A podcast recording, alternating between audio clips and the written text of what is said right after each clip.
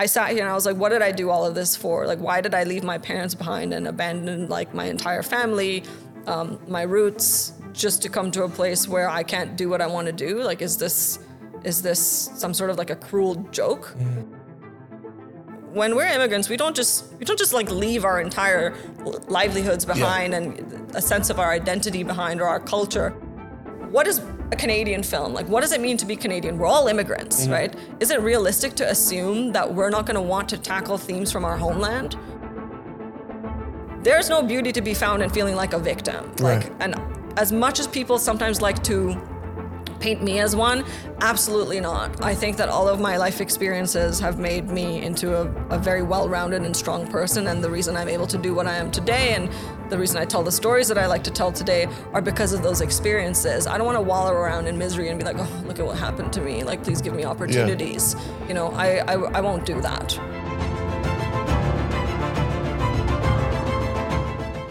How you guys doing? My name is Travell Simpson, uh, here with another great episode of Unlinear, where we track the unlinear journey of our very special guests. This week, I have the humble pleasure, I mean, to be sitting with a filmmaker and producer uh, of Pakistani origin, but now residing in Canada.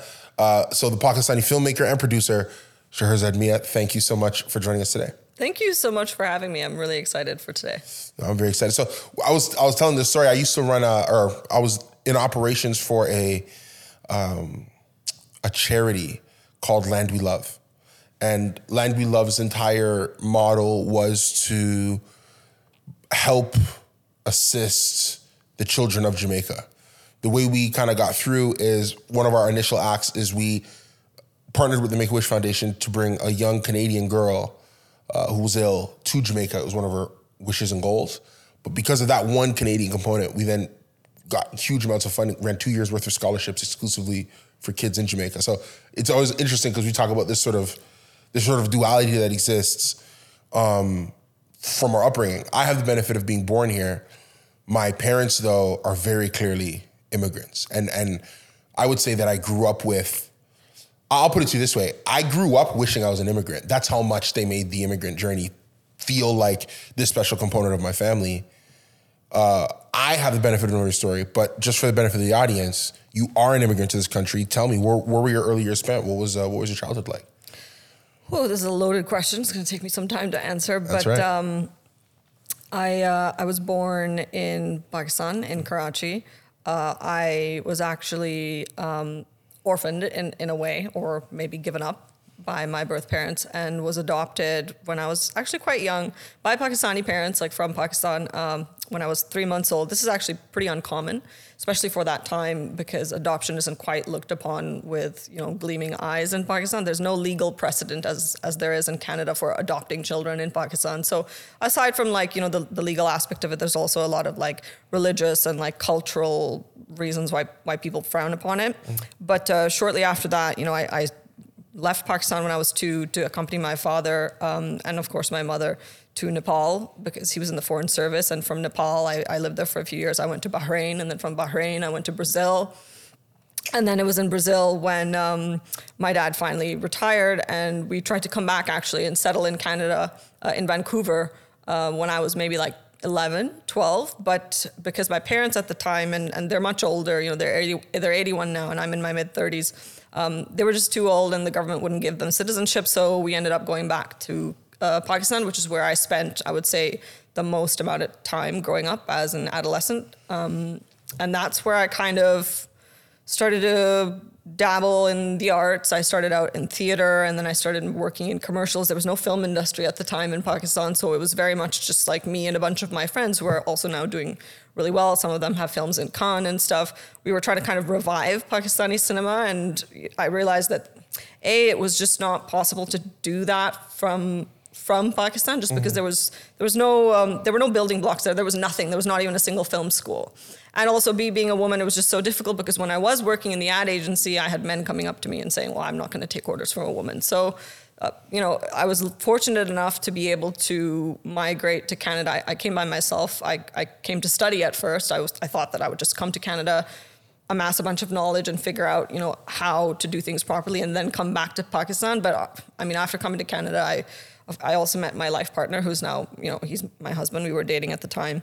And um, there were just so many benefits to being a, a woman here who wanted to be in the arts that I ended up staying here. And now, now that I'm doing well, you know, my, my whole family is still back in Pakistan. What I try to do is I try to work on a lot of Pakistani themed productions that you know shoot either in Canada or in Pakistan. Just find ways to try and bring stories from Pakistan to Yeah. the forefront. Yeah. Just because you know one of the things I like to say is, and this kind of touches on what you were saying earlier about being an immigrant, is that when we're immigrants, we don't just we don't just like leave our entire livelihoods behind and a sense of our identity behind or our culture. Yeah. We we bring those parts of ourselves with us to our new homeland, and they're never going to be eradicated. So Mm-hmm. there's no way in hell that someone's going to approach me and say, "Well, now you have to make only Canadian films." Like that's not possible. Mm-hmm. And I think part of being Canadian is to embrace the fact that we come from different places and that Mm-hmm. we have backstories, um, or that we have countries that we want to revisit and kind of explore different uh, stories through. Mm-hmm.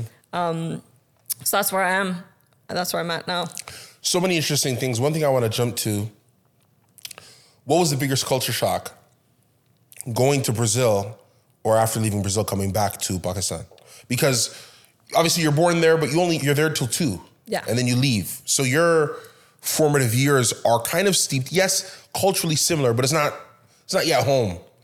And then Brazil, I mean, look, from my own ignorance, I don't think Brazil is going to be much like Pakistan. Oh, absolutely not. So I think being there as a young girl, if, if I'm remembering the age correctly, because Yeah. you're about 11, I was nine when I got to Brazil, I think. you're nine when you get to Brazil, and by the time you get back to Pakistan, what age are you? Like 11, 12. So these are these are the money years. I mean, for me, when I think about Yeah. being 9, 12, and I, you know I'm grown, I'm 32. There's stuff in my personality I can track to when I was nine years old. Yeah.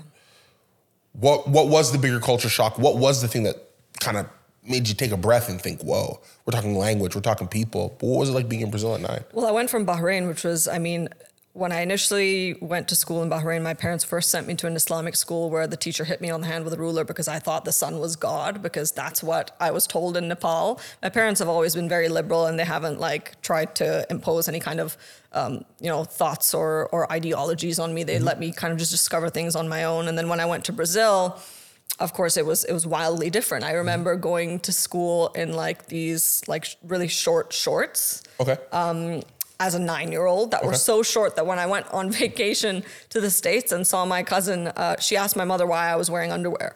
Like, and I had to explain to her that no, this is like the school uniform. Like, they're just really short shorts. Um, and a lot of the girls would, you know, have boyfriends at the age of 10 and they were already having sex. And it was so weird to me. I don't even think I understood the concept of sex back then. Okay. But because none of this was kind of addressed in our household or even taught at any of the schools that Yeah. I went to, or maybe there was just gaps, you know, whenever I attended school, maybe I missed, you know, reproductive chapters or Yep. something. I'm not sure. Um, it was it was very foreign to me. I, I felt like I didn't fit in. I was bullied a lot in Brazil for being so different. There weren't any brown kids, to my knowledge, um, that were at the school that I was in in Brazil. And uh, believe it or not, Brazil was a very racist country. Like it, it, was, and it was all based on your skin color. So the whiter you were, the higher of a status you had. Which is funny because you know that Brazil has the second highest population of Nubian-looking blacks uh, in the world. I think outside of Nigeria. So this sort of colorist system, it's it- you know people talk about racism. But they talk about look if you have a small population, like for example, blacks in the United States make up thirteen percent of the population. Yeah. Here in Canada, I think it's a tenth of that. Right? It's, it's not near the same. But you're kind of seeing culture clash on a massive scale. There's people are there everywhere. Absolutely. Are you aware of how these cultural differences are eventually going to bear themselves out in your work? Because when I hear you talk, I hear a strong sense of cultural identity, but I think it's because you know that culture is always under attack, which I feel is because you had this young life hopping from culture to culture, seeing that no, the core, the soul of a people is what you got to carry. Because you you got to be Pakistani in three different parts of the world before you're 11 Yeah. years old.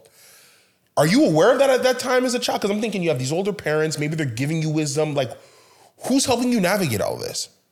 To be honest, nobody helped me navigate any of it. I um, kind of floundered around, and I think that moving, uh, in hindsight now, Yeah. you know, moving around was extremely difficult. I felt like the moment I formed any kind of bond or attachment to any type of place or uh, or other people, and spe- specifically friends, I was torn away from that. And I think that you know, being adopted, there was probably some sort of, I mean, not conscious trauma about ha- being snatched away from like an environment that you were familiar with, but definitely like subconscious. Yeah. And it only kind of like compounded that. Um, and coming back to your early question, you know, when I did go back from Brazil to Pakistan, it was a massive culture shock. You know, I was a very uh, loving child. I was very energetic and exuberant. Things like, you know, hugging a male relative was kind of like, whoa, what is she doing when I got back to Pakistan? So I was also bullied there a lot. Uh, people would, I mean, I was, by the time I was 13, people would call me like a slut, even though I had never had like a boyfriend, just because I had so many, like, I was just friendly with guys. Like the culture was so different. Um, but, you know, again, with respect to, navigating all of this in in Pakistani culture, and I and I have to stress that my parents, I love them so much. They did the best that they could do for me, considering their own circumstances. And you know, my dad, uh, for example, like he w- was like nine years old or something like that during part, the partition of India, and that not many people know is um, essentially what it was. Was that was when the British decided that they were no longer col- going to colonize India and they were going to hand it back to the people, and it was like this extremely violent and brutal partition of India into like what was what became Pakistan, and it was only like seventy something years ago.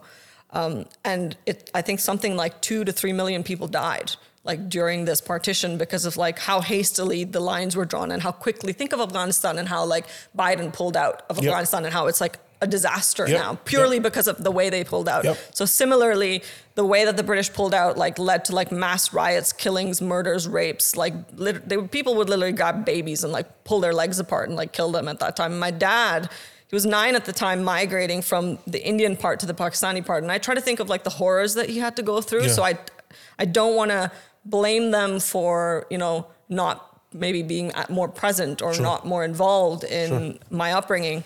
But you know, he his father died when he was like very young, a teenager, and then he was the oldest, so he had to support his entire family. His mother, who was illiterate and couldn't even read, and all of his brothers and sisters, like five of them. Yep. So when you grow up with parents who come from who've never had a chance to like really explore their true identity or Yeah. come to terms with their past or like try and like maybe move past their own traumatic upbringings like Yeah. it's difficult for me to go back and say well you know my parents didn't do a really good job but i did feel very you know and I, I realize this now because I didn't know anything different. It's not Mm-hmm. like I had people whose house I was staying in and, and I could compare and say, oh, well, my friend over there, like her parents are like so involved in her upbringing and they tell her like, you know, I'm, how are you feeling because of this transition and Mm-hmm. is this difficult for you? I didn't have that. So I just thought it was normal. But also Pakistani families, they're just like that. People don't talk about things. Um, people don't talk about some very serious things. People don't talk about like, you know, domestic abuse. They don't talk about divorce. They don't talk about sexual abuse. They don't even talk about like pedophilia. People are just they just kind of bury it under the rug because they don't want to. They don't have the capacity to talk about these things because it's never kind of been in our culture. But also, it can be seen uh, as something like that is disrespectful and. You know, because we're a very community-based um, culture, uh, where what which is technically we're, we're a collectivist culture where we like to uh, and this is this is, happens a lot in asian cultures where we like to um, it's not about the individual and what's best for the person it's about what's good for the community. And that's why uh, our culture has progressed and our peoples have progressed so much so mm-hmm. uh, think of it as i'm trying to think of a way to like give you an example like joint family homes for mm-hmm, example mm-hmm, in the states it's like you get married you move out you move into your own home Yep. whereas even in canada you'll see indian families living in groups of 10 Yep. in a house Yep. it's because everybody wants to band together to pool in their resources. And then as soon as, let's say, they pay off one house, they'll go buy another house Yep. and help each other. And it's great in some situations, specifically something like that. You know, like my parents paid for my education. Yep. It's great in those situations. But then the situations where it doesn't quite work out is like when your parents want to get involved in who you marry Yep. because it kind of becomes an entire family matter. Right. So it's it's complex and um, you know, to, to in a roundabout way answer answer your question about what was it like. I was very much trying to figure it all out on my own, and I don't think I did until recently. Whoa. So many things there to unpack. Um, like there's so one, there's this commentary that we have of introducing but also creating the new Pakistani identity. Yeah. Because I hear this duality of balance of traditional presentations, traditional ideas on how to operate the Pakistani family. I understand where that is going to have voice and cause, but I also know from hearing you speak that there is a it's not mo- it's not modernist. It's it's it's. and I don't want to say it's like there's a more nuanced view of what it is to be Pakistani. Absolutely. For example, we talk about the benefit of there's something in the Pakistani ideal in the in, in, in the Asian family ideal that says, look, we're going to make decisions that are economically smart, Yeah. and it is not an infringement on your identity. I think of other cultures, you know, a kid hits a certain age, they have to leave because without that, they have no freedom. For whatever reason, that's something that has been unlocked. Where, a, like when I talk to my friends, th- th- you know, uh, uh, of, of varying backgrounds, one thing I notice is that in those families where, hey, I'm staying at home and we're built, me making a smart economic decision is not infringing on my individuality. I'm still an individual. I'm still who I want to be. But there still seems to be this sort of regimented discipline in these cultures. So my question is how? How do you maintain individuality when so much of your cultural identity is kind of based on a preset structure? I mean, I wish I had the answer to this, and Wow. and for the most part, I want to say you can't really do that Mm. unless your family is maybe a little bit more liberal and allows you to explore those elements of your personality.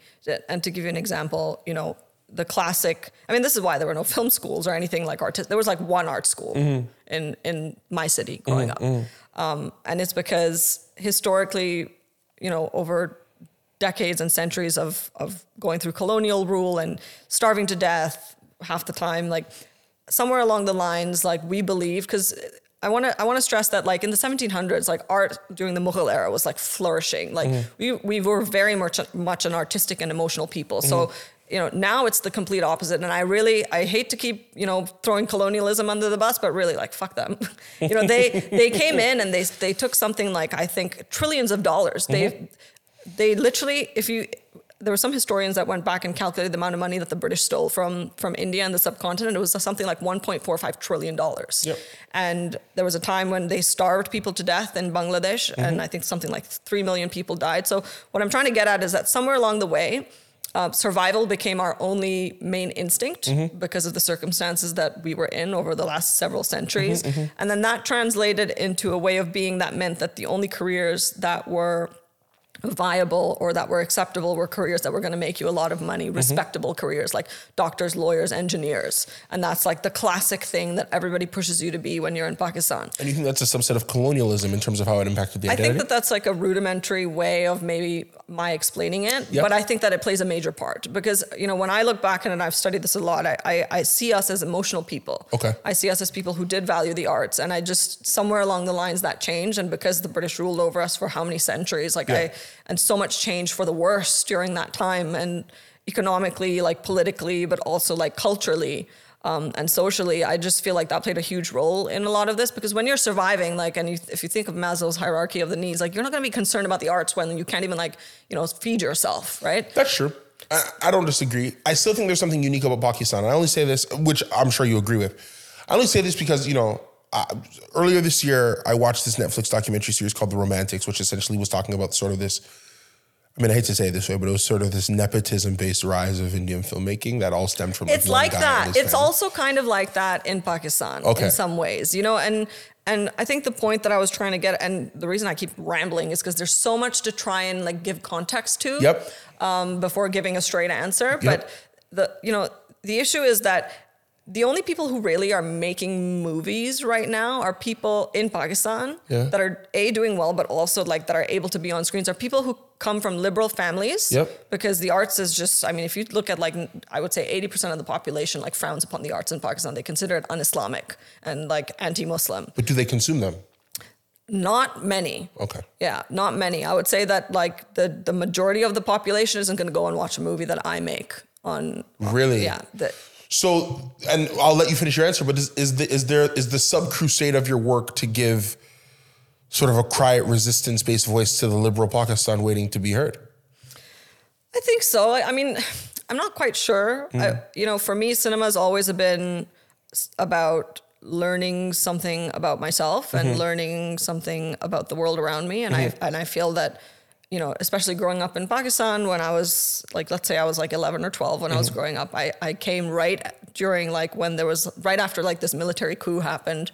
Uh, in fact, I was vacationing there like when it happened, and this dictator took over, and it was a whole thing, and that's why my dad had to like leave his job because the guy called up my dad one day and was the, the president who took over was like, I want my brother-in-law to be um, the next ambassador. My dad's like, screw you, like I've been working towards this as like an honest human being for the last 30 plus something years like i'm not going to retire and, and the and the president essentially was like okay well i'm going to charge you with like fraud and embezzlement and like kick you like out of your position but that's a whole that's a whole other story that but you know anybody that works in the film industry in pakistan for the most part is coming from a, a higher economic you know social class Yeah. and social class Yeah.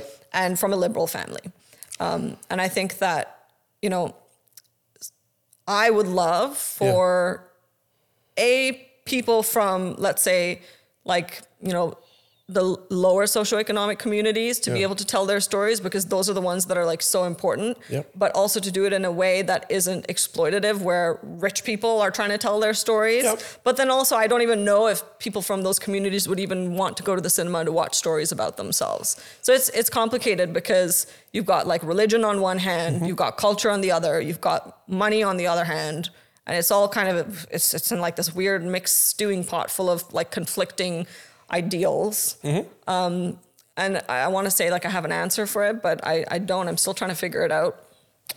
I mean, I think of like, you know, grassroots usually, usually, you just need to keep your grassroots strong enough so that they can capitalize on when you get a major victory. Rare is the total victory that came from grassroots all the way up. There's always, even when I think politically, you know, you have the rebellion, the resistance, but there's always that senator that you got to think, now we gotta, we gotta go with these guys. Um, you know, the people took, the people were mad, but the guys took out Caesar were the Senate, right? This this is this is the concept. So I I, I can appreciate what you're, I can appreciate the the Everest nature of the mountain to climb. Distilling it down to a single thought, the revolution that's going to happen in Pakistani film. Do you think it'll come from inside, or do you think it'll come from an export who comes home? Even if it's only to visit with a film or because you know what I mean? You could visit, you could do something for the 20% or for the elites, but it could leave that seed that that then changes the nation, or will it be somebody from the inside? I think that's it? what's going to happen. I think that you know there's been films like Joyland, which Mm-hmm. was uh, Saim Sadiq's first feature, Mm-hmm. uh, nominated for uh, the Academy Awards. Historic, the only uh, Pakistani film to maybe ever be nominated. I may be wrong about this, uh, and it was at Cannes as well. And now another Canadian Pakistani film, In Flames, that was also at Cannes Mm-hmm. um, and is still doing its rounds. It was just at TIFF. Again, you know, these are people who are kind of my contemporaries in the sense that like we come from similar backgrounds, we moved around the same circles. I think that like, you know, these films are going to do are going to set the rest of Pakistani cinema towards the path of being recognized on not just an international level, but maybe also locally, and that will open up the pathway towards local Pakistani filmers, Pakistani filmmakers making their own stories. And I had a conversation with this about this um, with someone who is like pure Pakistani, like doesn't have foreign nationality. Like to, to give you an example, like Saim is also a U.S. citizen, the one who did Joyland. Yep. Um, the director of In Flames is a Canadian citizen, so they were pulling in funding from these foreign uh, countries, like from the U.S. They Yep. were getting funding to make a go make a film in Pakistan. From Canada, they were getting funding because there's no national funds in can in Pakistan for cinema. Right. Right. But I think that you know this will maybe open up doors to actual Pakistani filmmakers who don't have second or third nationalities Yep. and aren't able to tap into that that source Yep. to be able to eventually make their own stories, and Yep. that is what I hope. Um, because sometimes you know I work with a lot of even my last film, Concrete Valley. Director was um, like French Canadian, like French from France. But what we did was we spent like almost two years talking to pe- Syrian immigrants in the Thorncliffe Park region about their life, their experiences. And then the director crafted a story based around their real lives and then cast those real immigrants to play themselves or different versions of themselves in the film. And after having come out of that process, it's difficult for me to look at um, Pakistani cinema, at least the cinema that is, uh, first of all, it's very much in its infancy stages, but it's difficult for me to look at a film without thinking like I really want these communities that we're trying to represent to have agency in their own narratives mm-hmm. rather than a person who has absolutely no idea what it feels like to mm-hmm. be, you know, let's say a woman growing up in, mm-hmm. in Karachi from a lower economic status to try and tell their story. It just feels in it it there's something that that needs to shift. And I think that the fact that stories are being put out there is is just fantastic Yep. to begin because you have to start somewhere. We're not going to be perfect from you know the first moment going onwards, but um, that's what I really hope for. I hope that people there get to actually tell some of their own stories. Um, and that somewhere along the way our cinema will evolve in a way that there's room for the types of stories that expats want to tell, but also Yep. room for the types of stories that actual citizens who live there on a day-to-day basis want to tell. I think there's this like when, when I'm hearing you talk about it in its infancy and, and, and culture. Obviously, I, I I had a cup of coffee in the director's chair once. Thought I had something to say, clearly didn't. But when I think about film, I always thought when I was looking into it, the balance culturally of a guy like Spike Lee existing in the same time as a John Singleton, existing in the same time as a F. Gary Gray. So F. Gary Gray does set it off, which is like the blockbuster thing. John Singleton does Boyz n the Hood, which is like like the how do I say this in a way? it's like the digestible. Oh my gosh, I can't believe they're doing that to each other in the ghettos thing. And then you probably had Spike Lee doing these these these different types of film. I'm curious if you see filmmaking in those three quadrants. Is there one that you're doing for cultural identity? Is there one you're doing that has to be of exclusive monetary success? Because at the end of the day, yes, the the, the sub audience of any film or any piece of art is unique, but it still probably has to have a master appeal. Is that something that you consider that you see your contemporaries considering when putting together their work? you know, I, I think to be honest, like as well as Concrete Valley did, it was at TIFF and it was the only indie Canadian film. And when I say indie, I mean like low budget Canadian film at Berlin last year. The other two films had like massive budgets. It was Blackberry and By the way, Infinity just, Pool. just to track just to track uh, indie budget, just so people understand how hard filmmaking is. What is a small budget to you? We had like two hundred fifty thousand dollars. Quarter of a million dollars, small budget. Yeah, that it was like impossible making that movie, and there were only eight of us um, on the crew for the most part trying to make it work. Whereas like take Infinity Pool and Blackberry, you're looking in like the multi millions. Multi-million, yeah. Um, so just want to reiterate that like that was crazy to me that like here was my little film Yeah. at Berlin with like these two other massive films with so much money. But um, oh, I'm forgetting the initial question. Now I'm gonna have to like circle back. I got distracted. just just a sense of just a sense of do you still feel milk? do you see the success of filmmaking happening in Yes. those three quadrants is there a mass audience you're trying to So you know, I think I mean as as well as that did like I think. I'm still a terrible producer because I like to I like to pick stories that have meaning and that can impact future generations. Yeah. You know, to I don't know, learn something about themselves or Yeah. be different. And, and and I say that because like that's why I'm the person that I am today. Yeah. You know, I didn't have that many people kind of like guiding me through life. Yeah. Like, you know, you, you mentioned before the question that you asked. And I learned about myself and what I wanted to do with my life through cinema. And, and that's why those are the types of stories that I want to tell. And those types of stories often don't make money. Um, so it's it's really it's really quite difficult. And, you know, will I eventually what people call sell their soul and, and do um, yeah like you get the marvel call there's yeah, that that's exactly. the, that's the running and thing I've gotten the Canadian version of the Marvel call. Yep. I can't discuss like for you know for reasons for, for privacy reasons, but I've I've gotten that call where people have tried to put me on like these huge you know projects let's Yep. call them projects Yep. where i'm just like do i really want to do that with my life did i really you know go through all of this to just want to cash in on something that i don't care about and spend so much time on. I'm just not that type of person unfortunately. Unfortunately for my bank account i'm not that type of person. So i don't know maybe maybe i'll get to a point where i'm just so frustrated uh, you know maybe financially that i might say okay what you know what i will but i really don't want to do that. Um, because I think that like my films are just films that I like to, to work on are beyond just like oh here's a film that did well at the box office. It's mm. like here's a film that has touched me. And so far the two films or you know well, the one feature and like the many many different shorts that I've worked on mm. like it is so so rewarding to meet people and have people email me and DM me on Instagram and say you know what your film changed my life. I have mm-hmm. now sought therapy. You know a short that and I don't like to publicize this but a very personal short film that I directed um, and wrote a couple of years ago uh, in 2021, which was in the festival route in 2022, tackled the subject of like sexual assault within South Asian communities. And apparently, it was one of like the first films to kind of do so, at least uh, maybe in Canada. And my casting call went viral, and I had people from. Um, and this was my first film, mind you. I was just kind of exploring, Yeah. trying to tackle subject matters like within my community, and. I, I'm still trying to figure out if I want to keep doing that. Yeah. But I got people emailing me from like New Zealand saying, I will hop on a plane and fly to you just to be a part of this movie because this is my story. And you know, I feel like being a part of this film is going to help me come to terms with what happened to me. And Wow. when I finished the film, I would say that you know one third of the the participants that took part in the movie, like they all came to me one by one and said, "Well, this happened to me," or like you know, my Quran teacher used to molest me as a kid, or like my uncle used to do this to me, or like my father-in-law, and and you know. I never have never told anyone except for you, and thank you for letting me be a part of this movie. And now I'm seeking therapy. Now I've cut off my toxic parents, like, or I have finally told my dad that this person did this to me. And for me, that was, I think that there's nothing in life, uh, like no amount of money could could possibly make me feel the way that hearing that Yeah. could. That I've impacted people's lives in in such a way. Yeah. I think, you know, we we're talking about th- the work. We're talking about the process. We we have this sort of cultural clash uh, that exists as a young girl, where you kind of exist in Brazil, where they're bullying you for being not quite liberal enough, and then they're giving you a hard time in Pakistan for being a bit too too liberal.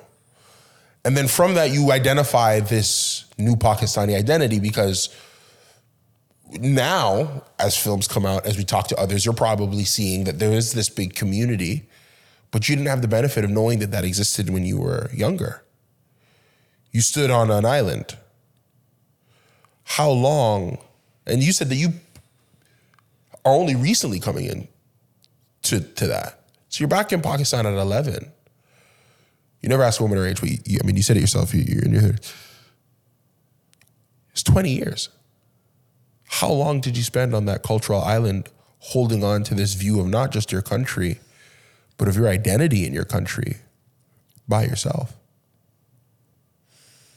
I think that during my time in Pakistan, I was just so focused on just surviving the day to day that I didn't have time to think.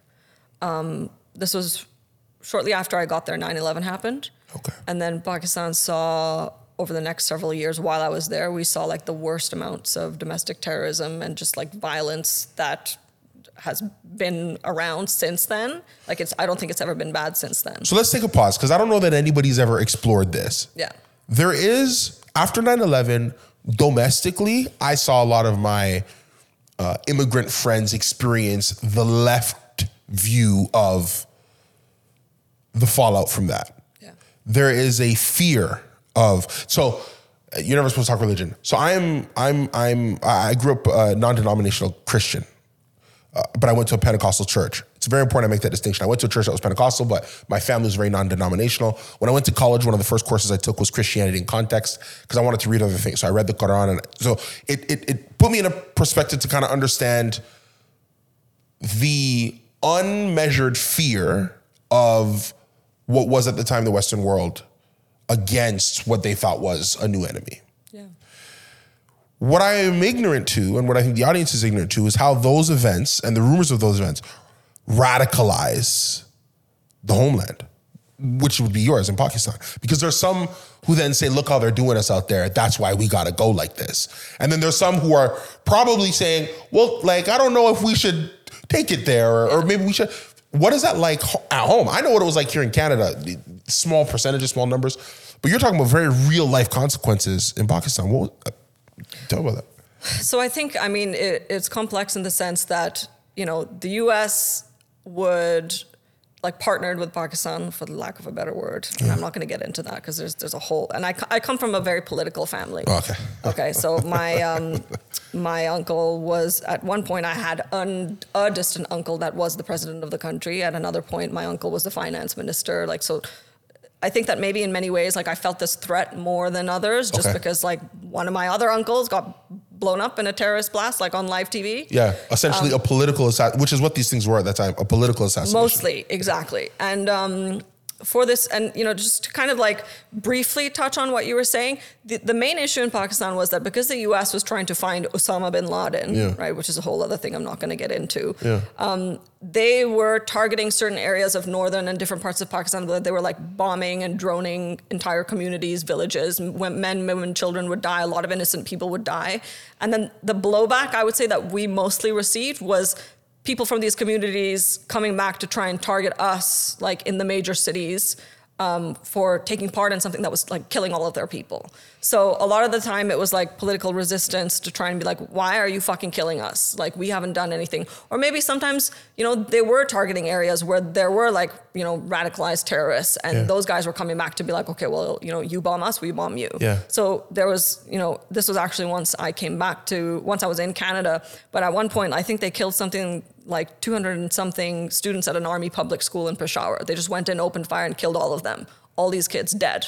So a lot of it was targeted towards like political figures, um, which is why, you know, a lot of, unfortunately, the people that I know were always kind of being tried to be assassinated. Like my uncle was kidnapped once as well. Another uncle of mine was kidnapped once. Another time. It was it's a whole thing. Yeah. But the point that I'm trying to get at is that even though that I wasn't, let's say, a target, I remember being, you know, just like in a Markaz, which is a shopping area, with like a couple of friends of mine, and then all of a sudden, like I thought I hear fireworks, but actually it's just like a bunch of gunfire, and then two seconds later, like a bomb goes off, and I'm just like, whoa, what's going on? So just it's it's moments.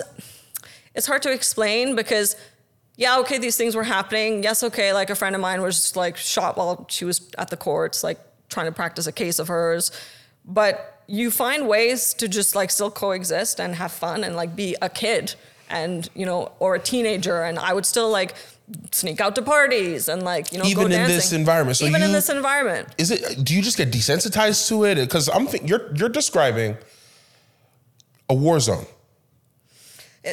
I mean, I want to say I don't want to say it was, it was a war zone because you know the McDonald's was still running and like the streets were still clean. But occasionally, a guy in a fucking pickup van would come in and you know. uh, Here's the other thing: there were security checkpoints. I would say like every couple of kilometers on Yeah. the road. Yeah. Um, for this specific reason, because people from like the different northern areas in Pakistan would come in in like Yeah. a little van and they would have like a bomb like strapped to the back of like their or underneath their car and like a bunch of guys with like guns in the back and they would like try and like uh, target military checkposts or get into like a or there was like a there was a huge bomb blast at the Marriott right they wanted to like make a point like Yeah. we don't like the fact that these foreigners are coming in and bombing our country so I, you would somehow most of the time become like a casualty uh, if you were nearby. So I don't want to say it was a war zone in Yeah. the sense that you know shops were shuttered. The world just we just went on. we went me- on with our business, and we just knew that like there might be a possibility that you know someone's going to come in and like gun a couple of people down. Like the I think the worst of it for me, which was most impactful, was when things were at their worst. I was in school,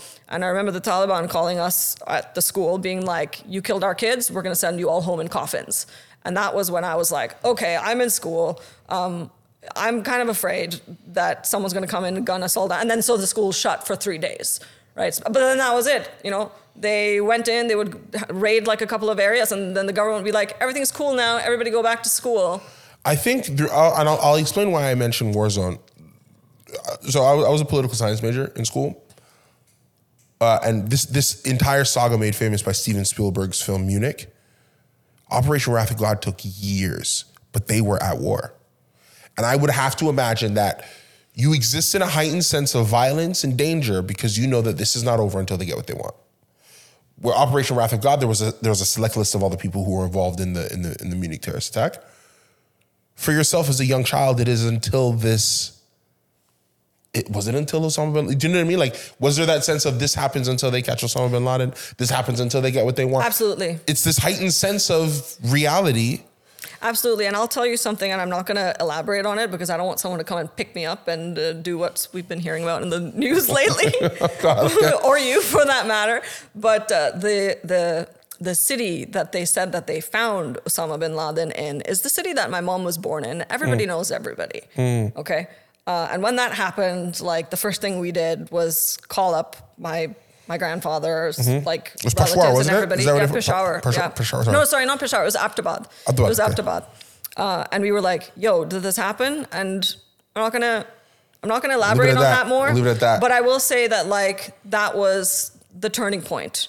After that, the U.S. kind of felt like, "Oh well, we've you know done what we needed to do," and the whole point that we were here bombing left, right, and center is Yeah. because we thought that like we were trying to go after this guy, and Yeah. he's no longer no longer around, so we don't really need to go after him. So so when that did happen, like it started to get better.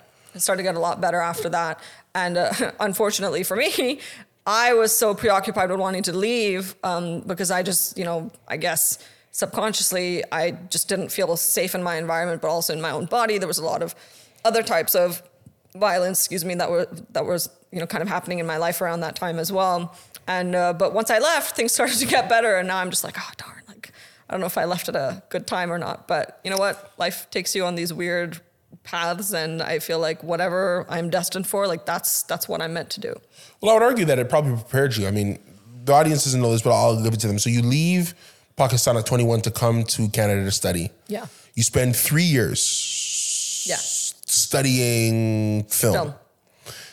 Uh, after studying film, you make a decision that you want to work in film. Unable to get work because you're a Not Canadian. You're not. You're not Canadian. Uh, so you have to work on getting your PR, permanent residency. Am I correct about that? Mm-hmm. Which is a process.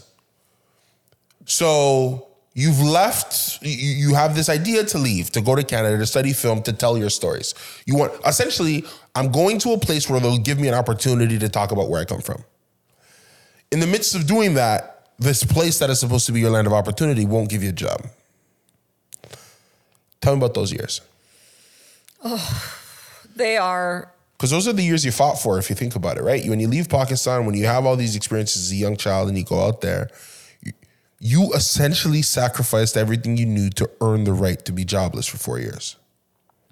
this is a really difficult um, part of my life because you know being the only child i was the only child that my parents adopted. They're 81 they um, did everything that they could for me. And i felt like i had come to a place thinking that my life was going to get better. And you know canada really positioned them positions itself as a country for immigrants. And you know we love immigrants so much. But all they do want to do is like get you here and then you're all on your own. Uh, and then they make it so difficult for you to get your pr or your citizenship. And you know at least for me in my field um, in the film industry it's impossible to get any work unless you have nationality because funding rules i would say like 97% of funding or maybe even 98 to be honest actually let's just say 100% because i don't know of a single source of funding um, or at least at that time, like job opportunities for non-Canadians in the film industry because it's so closely linked to nationality. It's, I'm not going to get into how complicated it is, but I sat here and I was like, what did I do all of this for? Like, why did I leave my parents behind and abandon like my entire family, um, my roots, just to come to a place where I can't do what I want to do? Like, is this is this some sort of like a cruel joke? And um, I think you know, although initially coming to Canada was great in the sense that I finally had space from the chaos that I was living in. And so the, for the first time in my life, everything felt still. And I could really kind of just learn who I was as a person. And, and that's how I developed, I would say, into the human that I am today. And, and, and you know, during that time, I also met my partner, Vincenzo, who, um, that's a whole other story that I married a white man. but uh, he, he was man. so instrumental in kind of helping me come to terms with my past and uh, the experiences that I had and how to move. Because I'll, I'll be honest, like I have friends, cousins, like family members who are back home who lived through everything that I lived through, and they didn't have the opportunity to be able to separate themselves from the environment that was causing them so much distress. And many of them, I mean, some of them just committed suicide. They're dead. Um, other of them, others are just they're addicted to like various types of drugs, and the rest are just miserable on antidepressants and leaving some sort of like a, a life in limbo. Um, so I spent quite a bit of time. At least I have to give this to Canada that like I was able to kind of just like learn who I was, who I wanted to be. Um, and maybe that's what kind of gave me strength for like the I would say five something years because I graduated in 2013. I didn't get my PR until the end of 2017, so like almost five years that I couldn't really do anything. Maybe that's what kind of gave me hope that it was like okay, you know, at least I am able to fully realize who I am as a person. And I don't think I would ever have had this opportunity had I stayed there. Mm-hmm. And if I don't ever get to, to follow this career path, at least I'm married to a man that I love. Mm-hmm. Uh, because so many women that I know back home who are married to men who like cheat on them, beat the shit out of them, like rape them. Marital rape is so Marital common rape is there huge that people don't talk about. Um, nobody talks about that and i just i think like that's kind of what what sustained me. And um, of course like i have to credit vincenzo a lot. Like he really was my rock during all of these times and my parents also they believed in me and thankfully i was able to see them at least once a year in, in summers. They would come visit me and it was it was a terrible time in my life but you know nobody would even mentor me because of my lack of status as a canadian. But out of that now that i have it i have to say that because of that experience, I started my own mentorship program mm-hmm. specifically for South Asian mm-hmm. immigrants and mm-hmm. emerging filmmakers who have gone or are going through the same thing, just so they don't have to feel as alone as I did. Uh, because I don't think that everyone would be as lucky as I was to have, you know, a stable economic environment where I didn't have to go start working at, I don't know, like a Starbucks or something to just to make ends meet. the rules around funding for the arts in this country are steeped in nationalism, probably because they're so reliant on taxation dollars. And the government doesn't want to be seen to be supporting quote unquote non Canadians. Yeah. I find that a very rich assumption just because that's the entire film industry. Yeah. Hollywood ponies up a $400 million movie that's going to shoot in Norway, nobody bats an eyelash. But there's something about that grassroots level that they're like, no, it's for Canadians by Canadians, blah, blah, blah, blah, Yeah. which is inherently not artistic. No. I have so much to say about this. well, this is this is the platform because I think that what what's becoming clear when we talk about your experience, which I understand why we were talking in the beginning, you're more than a filmmaker and a producer. I think that you're you're you're a true entity that's had causes placed on your heart and soul.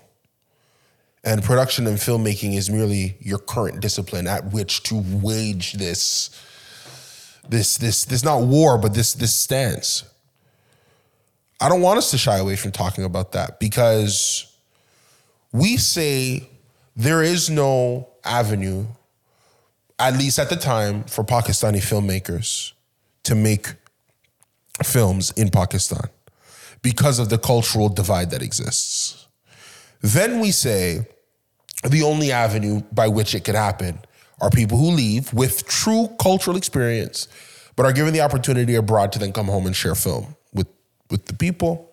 This could be the beginnings of causes of change. So it's we can't then mildly acknowledge that in these safe havens of immigrants or immigration, the natural pitfalls that exist. I look, politically. I always say this: if you're going to make something, you got to make it that it rides its way all the way through to its natural conclusion. And I, you know, I know the nationalists are going to hate this. Patrice Bernier right now is sending me hate mail. I, I, I believe it, but uh, but um, why don't we talk about that? What would it take?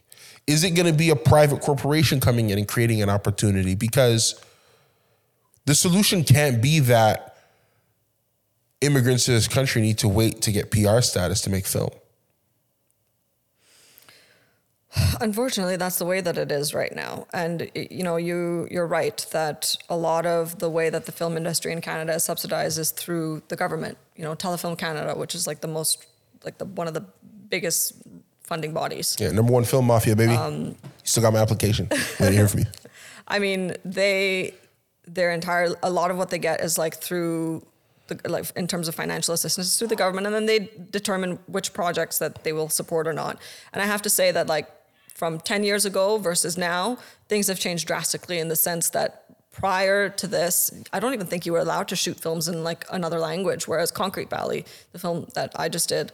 Um, was like I think like 60 percent in Arabic. Yep. So it's not that they're not making an effort, and I think that it's not something that can happen overnight. Yeah. But coming back to what you said about immigrant filmmakers and and wanting to make stories and films about uh, the communities that they come from and the countries that they come from, I understand in some point of view like what you know the the re, like the government funding aspects uh, avenues over here in Canada are talking about in the sense that they don't want people coming here and abusing their funding system. I so they have certain rules in place and I agree with that to a point because they're Canadians who've been working and, and toiling away here trying to you know get those same funds. So it would so it would be disastrous in some sense. But at the other at the other end of the spectrum the solution that I think would probably be more viable is that instead of putting so many restrictions on how Canadians, like people who are eventually Canadian, are allowed to spend their money. Yeah. And I'll, I'll give you an example. I was trying to um, get my next feature film, which is now shooting in January, Okay. off the ground to shoot in Pakistan.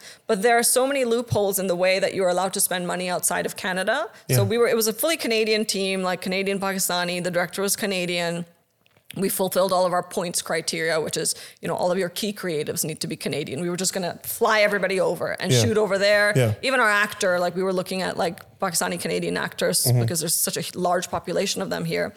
But the problem was that the way that they al- allow you to spend money is kind of breaks it down so that you can't spend more than maybe like 19 or 17% of your entire production budget um, in outside of Canada. Mm-hmm, mm-hmm. And entire production budget sounds sounds like oh okay well like we can figure out ways, but no, they, there's various steps along the way when you when you're trying to figure out the accounting mm-hmm. where they get you. So you know any fees that uh, that go towards you know let's say me or the director, even though they're Canadian, they don't count as part of that budget. So basically, all of your labor. Right is is not included, which effectively means that you can only really spend like maybe ten percent outside of the country. The point that I'm trying to get at is that it's next to impossible. Uh, and Pakistan isn't an official co-producing country. It has no co-productions with anybody. The only really real route to get mm-hmm. around this is if Canada was to sign a co-production treaty with another country, because mm-hmm. then there are provisions to allow for non-Canadians to work on films that are shot in you know third countries. But the only way to really work is if Canada had a co-production with Pakistan, but they don't because Pakistan's such a poor country. Mm-hmm. And I just think that you know what is a Canadian film? Like, what does it mean to be Canadian? We're all immigrants, mm-hmm. right? Is it realistic to assume that we're not going to want to tackle themes from our homeland, right? It's not because it- so many of us, like, not a large majority of us, have been here for like five, six, seven, eight generations, right? I think that like something needs to be changed in the sense that like whether it's to do with like the key creative requirement or to do with like the allocation of spend because the films that are being shot like let's say in pakistan are getting into cannes like you Yeah. know uh, they're doing so exceptionally well Right. like clearly like we should be trying to cater to and not just not exceptionally well here but exceptionally well internationally Right. which is where the money comes in canada i think somebody was telling me the other day that canada uh, only 2% of Canadians actually watch Canadian films. The rest of it is just international and US films. So imagine, like, we're not going to make money trying to sell films to can- like Canadians, Right, right, right. like Canadian films to. They don't want to watch our movies, right? For Why do you think part. that is though? Because they watch our TV shows. I think it's because like what it means to be Canadian is Yeah. just so varied.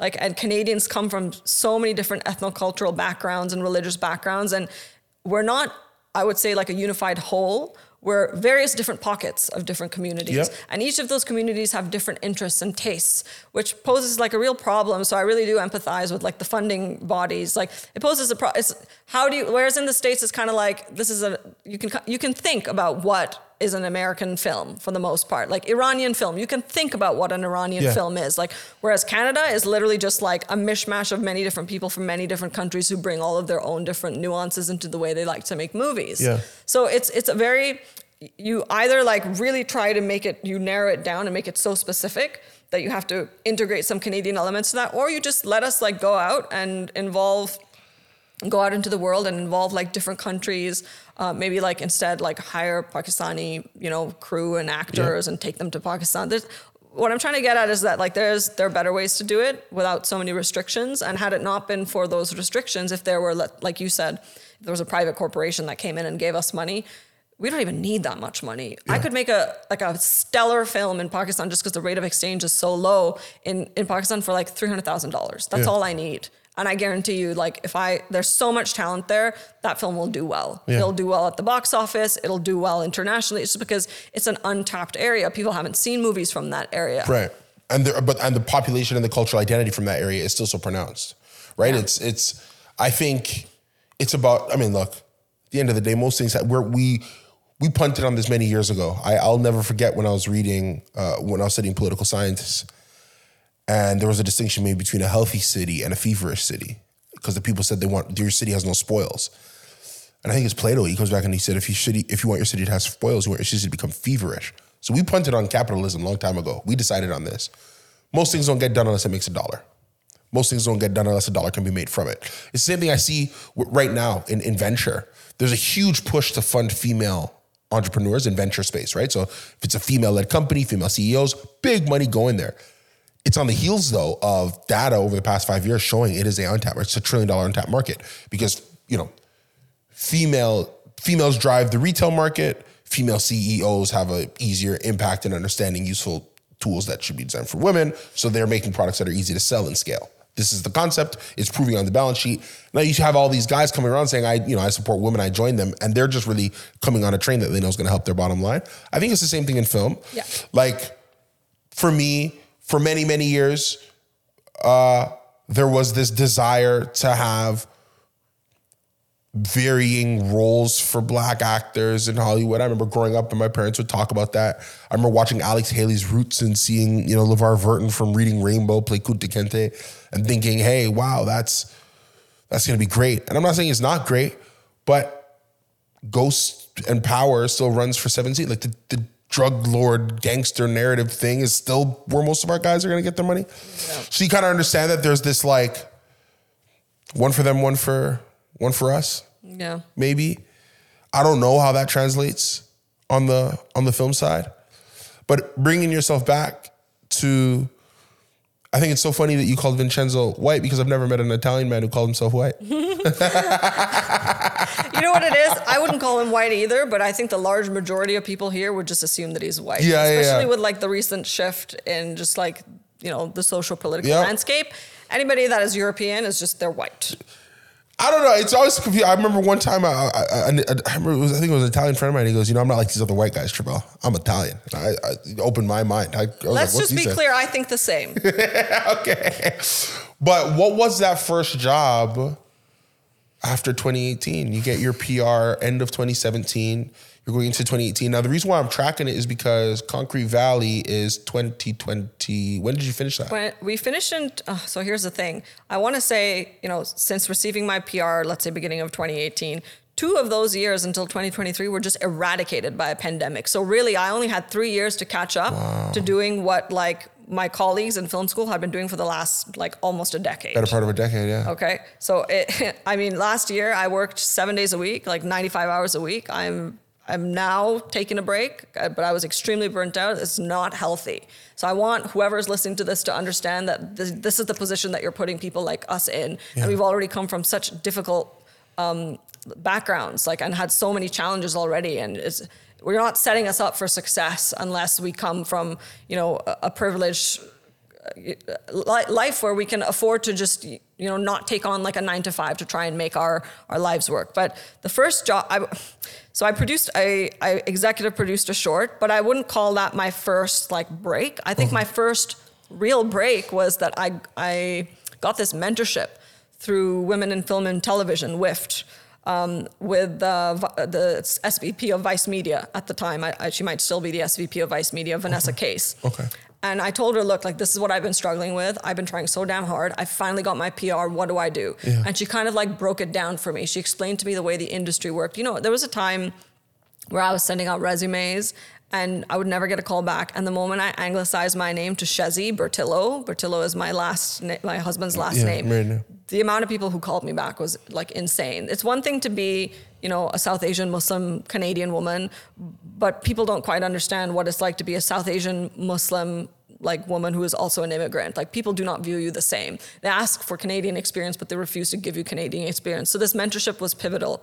Um, and then that same year, I spoke with Antoine, the director of Concrete Valley, Yeah. who was looking for a Pakistani producer because initially we wanted the film to be about Pakistanis, uh, and that's uh, when I got my talent to watch. So it was almost like within the next year, like I got the money from Telefilm to produce my first feature, which then went on to like TIFF Berlin and all over the world and is now in cinemas. Yeah. Um, and then, you know, I had this mentorship that I was wrapping up. The very same in 2021, I became. So all this is happening. So you have, because I mean, this is like a NASCAR pit crew. You, 2018, you have to work. 2019, you work. You start the mentorship when though? I believe I was selected for the mentorship in 2018 towards the end of it, and then it continued into 2019. Okay. Yeah. And then because 2020 is a write off. 2020 is a write off for anybody. 2020 was a write off in the sense that I couldn't shoot the film because of COVID and the pandemic. Okay. Um, but then by 2021, the building blocks are in place. 2021, we shot the film, and then 2022, it was done in in, th- in cinemas. Uh, sorry, in, in festivals. Yeah. Um, so, but and 2020 was literally just I remember like redoing my kitchen cabinets because I was like, what the hell am I doing? Like I can't do anything. There's no work anywhere. Yeah. Um, I did line produce like some shorts and some Yeah. um, like a feature, a three and a half something million dollar feature, and this was only because like I had a PR. Right, so now they could tax credit me, right, Right. and get back like uh, I think it's something like 25% of their labor for whatever they paid me. So Huge. if they give me 100 bucks, they you know get 25% back like once they get their tax credits in. And that's Yep. why most people wouldn't employ anybody at my level for something unless i had a pr because of the tax credit system and how that works. Or that's why i couldn't get Telefilm financing because they'll only give it to someone who is a permanent resident. I couldn't even do that there was this uh, canada media producers association mentorship which i tried to apply for twice even once while i was waiting for my pr and they said nope sorry you're not canadian we can't give it to you. And in mean- the end, I ended up doing it more recently with Hawkeye Pictures, who um, produced Brother, which won like a record-breaking number of CSAs, and I was with them around that time. And, and I was just looking back, thinking like, man, you know, like, you know how helpful this would have been if I could have done this not in my goddamn 30s, Yeah. like if I could have done that in my 20s. And I just feel like because of all of this, I still feel this insane amount of pressure to work at an output which is just not sustainable neither physically nor Yep. financially nor mentally or emotionally. And it's all because of the fucking system. You know mm. the system that like brings us here being like oh look at all these great things but like doesn't give us the opportunities to be able to like progress as fast as like let's say our colleagues. Mm-hmm. And you know if i ever if i think about having kids like that's just going to be another thing that's going to slow me down. I mean of course it'll be great in other ways Yeah. but you're I'm, I'm seeing immigrants who come here who give up like these big milestones that they want to have want to go through in life like having children or having even a partner because they feel like these things that normal human beings should be able to go through and should be able to like you know experience now that we're living in a country which is supposed to be so free Yeah. like we don't really get to experience those because we're given so many hurdles and setbacks compared to the average canadian Yeah. that you know we have to give up all of these things in our life in order to like be remotely successful Am I? And uh, if it's too personal, problem. We'll cut it. Your time taken waiting for your PR status, then your time taken throughout COVID, and then the reality of your evolving career now. Do you worry that the sum total of those events will encourage you to not have children? I don't know. Um, what I will say is that I have always wanted, and I remember you asking this earlier, or not asking this, but saying that I seem like more than just a producer and filmmaker. Yeah. It seems like I have so many other aspects to me that I want to explore. I want to run my own orphanage in Pakistan. Uh, there isn't a day that goes by where I, I don't feel like, you know, I'm so profoundly lucky and that like this life was not meant for me. I'll, I'll give you a statistics. I think I read somewhere, for, first of all, there's like 4.5 million orphans in, in Pakistan. And there's only like maybe like 20 orphanages. Um, and out of that, maybe only like 2,500 kids are like actually placed in adoption centers or orphanages. So imagine like the other how many millions that are just out on the street. But uh, at around age nine, like they just don't have room anymore because they want to keep kids when they're most vulnerable, which is when they're younger. And so they basically have to kick out most of the kids. A lot of these like publicly funded orphanages. Um, and then I think something like 96.7% of the, the nine-year-old girls either either end up getting trafficked or becoming prostitutes. Um, and I remember reading that statistic and thinking, holy shit, like the odds are crazy. Yeah. You know, the odds are insane. I would love to have my own family. I would love to have my own family. Of course, I worry about the fact that, you know, it might hit, slow me down considerably. Yeah. Um, but I would also really love to have more than just my own family. I would like to be able to have other people help other people have families, and not even just that. But like even if those kids aren't adopted, I'd like to just be able to help kids that could be potential future me's. Because I think about it and I think, look, I've come so far now. I have films that are doing really well. I'm mm. making an impact on people's lives. I'm now in talks with other filmmakers who've like have really impressive careers, and it's only going to go up from here. Mm-hmm. But none of this would have happened if my parents hadn't taken a chance on me and decided to adopt me. Yeah. But how do you create those opportunities for people? You know? And it's a bit loaded. Yeah, I mean, I mean, sometimes you you know you you look you could look at a you could look at a question so much. All it gives you is a sense of how hard it is to answer. I mean, for me, for me, I think I look at you and I, I kind of see the not the beauty, but the it takes skill. Because your experiences are so vast, they're so thick, if that makes sense. They're so it's like porridge. But filmmaking is a filtration process. You think of movies that want to say something big, but they give it to you in digestible bites. Like I was joking with a friend of mine the other day. Uh, I, I don't even know if I should say this, but I was joking with a friend of mine the other day, and I said uh, Greta Gerwig's greatest uh, success is that she peddled 2010 feminism in a 2023 movie and got everybody to be happy about it. Because the hardcore feminists are like, man, that's a 2010 feminist. We passed that years ago but it's just digestible enough that somebody who has no introduction to feminism at all can come in. So, but it creates debate, Yeah. creates conversation. Biggest movie of the summer. Barbie. With that as a sub theme, to me, art is the only thing that can do that. Yeah.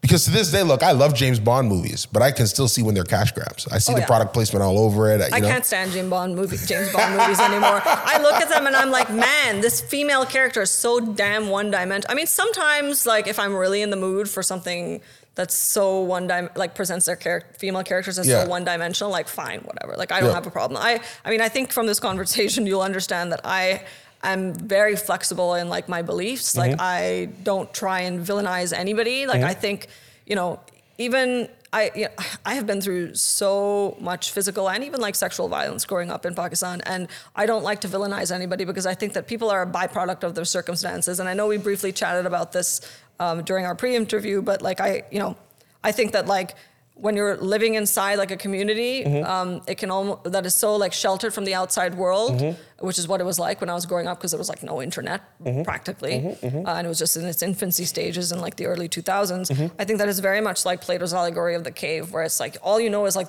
what you're in at that moment, and it's, it isn't until you leave that you realize, oh well, this is wrong, and like you know that is wrong, and and you know you can't say um, things like this to people anymore, and I and I think that you know, in, in the West, mm-hmm. specifically in mm-hmm. North America, mm-hmm. people are just so quick to jump to conclusions about whether they think someone is good or bad, and they don't really assess the middle gray area in between. Well, it's because, but only artists do that. That's what I'm saying. Exactly. That's why I'm saying that where you sit is this interesting space because, so for example, sexual identity is sexual identity is usually the beginning of the greatest revolution of any society, which is why what's happening now globally is so important because it's the biggest revolution of sexual identity I think in, in modern history. But that's why that's why everybody on all sides are, are fighting. Everybody's losing their mind. Because there's no nuanced conversation. That's I think that's a problem. I think that it's either you're good or you're bad. You Correct. believe you believe this or you don't believe this. And I think that life is not that simple. You know, life isn't like a yes or no or black or white. I think that life is it about but the, they teach it to you that simply, exactly. right? So like, if you think about it, you have to earn the right to learn nuance. When they're teaching you as a child, they give you black and white. It's when you get older that you realize that there's more. Because if you give a child too many options, I think they think themselves into a pretzel. Yeah. and that's what you have to balance as an artist. That's that, so. I mean, these are massive themes. If I was to ask you, what is one theme that you think will be true of all your work forever and ever for all time? What would it be? Oh my God, that's such a loaded question. Yeah, it's huge. a theme. Um, I think that I really value the human experience Mm-hmm. uh, in a lot of my work. I Mm-hmm. want, you know, like I mentioned before, I, I want my films to be able to impact human beings and not be didactic. So not be like, well, this is right and this Mm-hmm. is wrong. I like to approach things kind of from like that middle ground, Mm-hmm. from a nuanced point of view, where I let my audience come to their own conclusions Mm-hmm. And those are the types of films that I like to sign on to. I don't like things that are preachy. I think that people should come to their own conclusions when after watching a film. And um, for the most part, you know, any type of work that I do, I think that it should lead other people to develop like. I wouldn't say like it sounds so pretentious to say like a higher level of consciousness to just but just just kind of like to move outside of this binary of like, well, things can either be like this or they can mm-hmm. either be like that. And I mm-hmm. say this because I think that in the West, in North America, people are so sheltered. They mm. have absolutely no idea what the life is like around them. And when I first came over here and I remember people in Canada talking about the issues that they had, I was like, are you fucking kidding me? Like, this is what you're worried about? Mm-hmm, you're worried about like something as banal as this? Like, because, you know, for me, like, at one point there was like an earthquake in Pakistan, and I was 15 years old, and I think something like 300,000 people died in that earthquake, and there was a huge call right to go and you know help people at the hospitals and i remember being pushed into an er room at 15 like helping the doctor cut off like a six year old girl's leg okay that is my childhood right whereas someone over here is like oh my gosh you know um, i don't know i can't even think like my Yeah. car fender bender or my so and so isn't talking to me Yeah. right? and, I, and, and i have to remind myself constantly that you know they're living in their own little cave right and these experiences probably are just as impactful for them emotionally, maybe, mm-hmm. as mine are to me or mm-hmm. were to me. Mm-hmm. And that trauma is not something that is a collective experience, it's an, it's an individual experience.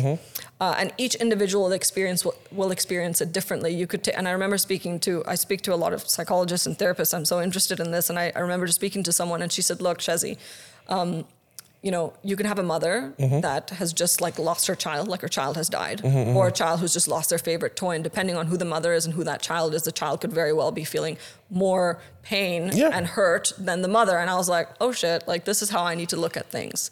Um, but I also think that, you know, coming back to what I was saying originally, that the West is just so sheltered. Sometimes I feel like just dropping a bunch of people, like Yeah. in a third world country, if Yeah. I may say so, because I know that's not politically correct anymore, into a developing, country and being like, this is what the world is like. Like Yeah. you have things are good. Like I, I feel like there's a lot of victimization that happens here. People are kind of although like I think it's it, it's good that we should be conscious that you know things have traumatized us or that you know our life has been difficult. Like there's no beauty to be found in feeling like a victim. Like Right. and as much as people sometimes like to paint me as one, absolutely not. I think that all of my life experiences have made me into a, a very well-rounded and strong person. And the reason I'm able to do what I am today and the reason I tell the stories that I like to tell today are because of those experiences. I don't want to wallow around in misery and be like, oh, look at what happened to me. Like, please give me opportunities. You know, I, I, I won't do that. I think uh, an interesting thought I once heard trauma in an individual people find heroic, trauma in a culture people find inconvenient. So, a lot of ways that people look at the darkness of our societies through our heroes, right? Batman is made an orphan. That's easy to digest. Look who he, look what he becomes. He's Batman. Our society creates an opportunity for millions of people every year to become orphans. Nobody would watch that movie uh, even if you think of like sexual violence, I could think of so many. Like I was, I remember watching The Watchmen. There, there are characters in, in that film that are that are literal victims of sexual violence. It's and it it, it, stayed on an exuberantly long period of time. Um, uh, Carey Mulligan was in a movie a couple years ago. Um, n- nonetheless, through individual spectrums, people try and take massive conclusions. And I think that when I think of, you know, when I think of cultural placements, it has been because these presentations in art, because people are, you know, like they want to soft pedal. I don't disagree with you. The softness of the West, I think, has manifested itself in a way where people want to see massive truths through individuals because they'll they'll chew it, they'll chew on it better. Absolutely. So when I come to you and I and I ask that question, I mean, and, and this is probably too specific, but is it every character or a character in every one of your films being an orphan, or is it a character in every one of your films being whether it be the victim or aware of sexual violence, or is it uh, in, in all of your films a character coming to a form of liberal identity in conservative climates, or is it? Do you know what I mean? When we talk about all these themes, the world has to become unnumb to some of these categories and then through that digest the content. Other than that, they're too uncomfortable, in my honest opinion. I, I've seen it happen over and over again. People like their Buckleys with a side of gummy bears. So when I think about the theme, is it giving a, a, a, a more realistic perspective of the immigrant's journey? Because you know, look, if, you, if they sell you a dream and they if they sell you a dream and instead they give you hard work, I'm not. I'm going to sound like a conservative from Texas. I'm not saying hard work's a bad thing, but tell me that that's what it is. Prepare me. Let me understand. Let me let me let me make an honest assessment. Let me decide if I'm coming with my family, if I'm not. If so, what is if we were if we if somebody was watching this and they thought, you know, the biggest thing I take away from this is when I'm looking at a a Shezzy production, I'm definitely going to be getting this. I mean, I'd love that. I'd love people to walk away, or at least, you know, I'm not giving myself enough credit. I have to say that when I pick films, and I think I've just within the last year, I maybe this is not that much, but I think I've received something like 15 to 16 submissions. I haven't gotten For- any, so that's a lot. for people uh, wanting me to produce their films. And a lot of the time, it's just there are certain genres I won't touch because I just feel like you know, like comedy, for example. That's not my thing. I Okay. I can appreciate that other people like that, but I just don't think that I can impact people as much with a comedy than I could with a drama. Yep. Right, or a coming of age story. Yep. I don't even mind like genre. Like, Yep. give me a little bit of like you know a thriller, m- mystery. Maybe not thriller, but like weave it into a drama, right? And and dramas are just so much more akin to like our real life experiences. Like, how often are we going running into ghosts? Like, it just doesn't happen. You know what I'm saying? Um, but whatever it is that I sign on to, like, I like them to explore like these different themes of what it means like to be human and Okay. like how to confront certain challenges that we face. Mm. And I really liked what you said about, you know, um, tackling like these larger than life like community problems, mm-hmm. right? Or like even just outside of communities, it could be like a global issue, mm-hmm. right? Of like identity, right? Mm-hmm. That's that's such a universal experience, but you always have to do it through like the one character or like the few characters because you can't relate to like a group. You can relate to an individual. So most stories, at least that I find are successful, they all, will always follow like you know the protagonist's journey, and you'll kind of learn a little bit about like the culture outside of like through the experiences that that character has, and um, you know, it, in terms of like a Shazzy film, Yeah. I think that if you had to like really try and, you know, condense it into some sort of like a palpable um, definition, I would say I'm definitely geared more towards festival films. Um, film festivals always allow room for experimentation, uh, and I think that you know when I look back 50 years from now or even 20 years from now, like the directors that are still being spoken about today and like the producers who championed them are not people who made like big blockbusters mm. uh, or like you know the next Netflix TV show. Mm-hmm, mm-hmm. It's people who made films that changed the trajectory of the way that we see future filmmaking or that introduced like new ideas mm-hmm. uh, that weren't being explored before. So I'm always trying to look for something different and unique, like a fresh voice, because I think that it's so easy to watch other people's movies and be like, okay, well, I'm going to make a film like this. Mm-hmm. But what's not easy is coming up with an entirely new way of making a film. And I'll give you an example of a film that I watched recently mm-hmm. Um, called um, Return to Seoul by Davy Chou, who is a Cambodian and a French uh, director. And the film was about a young girl who was not an actor, by the way. She was a non actor. The whole thing was set in South Korea. It's about a young woman who goes in search of her birth parents because she was adopted. And I kid you, first of all, the, the structure of that film was just you know wildly different to like the traditional like i would say you know uh, one plot point after the next after the next which leads to it not that it didn't still have like a beginning middle and an end and a three act structure but it was just so different i got time to just sit with a character rather than constantly having like one plot point lead into the next and it explored a lot of like what I struggled with growing up, which was this self-destructiveness where you feel like you know you've been abandoned, nobody loves you. Um, you know what is the purpose of you on in your life? Does your mother think about you on like your birthday? And I remember, I mean, I, I'm not a very emotional person, but I I have, think about that film every single day. I bawled while I watched the movie, and I think like those are the types of films that I want to make, films that I can really um, connect uh, to people with. Like because ultimately what, what do humans want? Like we want to connect with others. We mm. want to be able to we're not islands. Like mm. no human is humans can't just like live on their own inside a little bubble. Like why do we mm. watch movies so that we can like connect to certain themes mm-hmm. and, and connect to like you know the life experiences of a character that we see on screen mm-hmm. So i think that's that's kind of what i'm looking for 10 years from now, what's pick one of three scenarios and then we'll we'll we'll we'll, we'll come to the end. I'm just 10 years from now, what's most likely? That Shezzy's still making films, that Shezzy's running for some sort of public office, or that Shezzy has found her birth parents? Whew. Uh, i hope all three um, gotta pick one. Most likely. Most likely i feel like making films Yeah. Yeah, I'll probably still be making films just because the circumstances of finding out who my birth parents are, as much as I would still like to do that, is next to impossible because there were no records. My birth certificate was forged. It was like very much like a hush hush type of a transaction. Yeah. I don't even know when my birth date is really. I just guess like it's that day.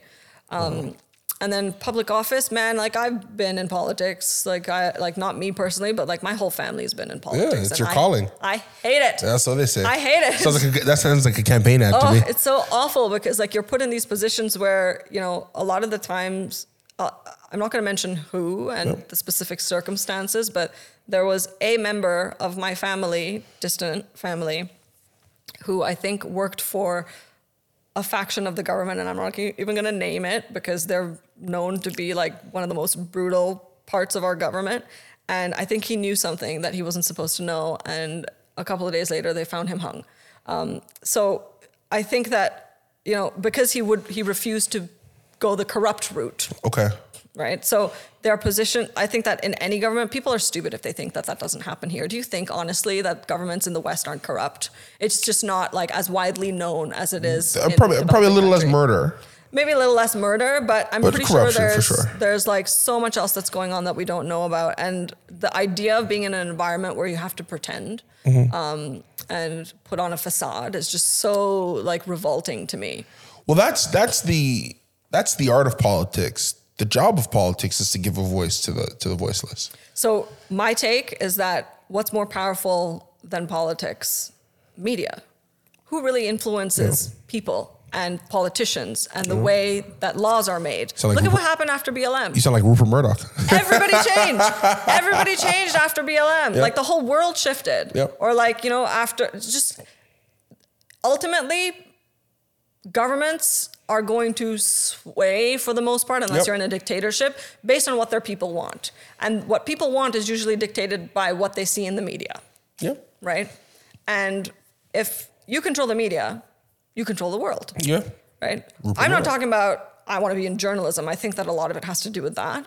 But I think that like the more nuanced way to change people's opinions and to bring them to let's say you know communities that they might not understand Mm-hmm. because a lot of like let's say like racism and stereotyping like it comes out of a place of ignorance. It comes from not being close to certain communities that you you know have never met before. I think that you're if you're able to tackle those things, it's not going to be instant. Yeah. Right? Politics is more instant. It'll probably take like decades. Yeah. But if you're able to do that, that is such a not just a sustainable, but also like a more honest and authentic way of like slowly shaping minds in the future in a way that to me feels like I don't have to go and like, you know, be part of like the same cycle of Yep. horrific politics that my parents and like my my uncles and my aunts were in. Yeah.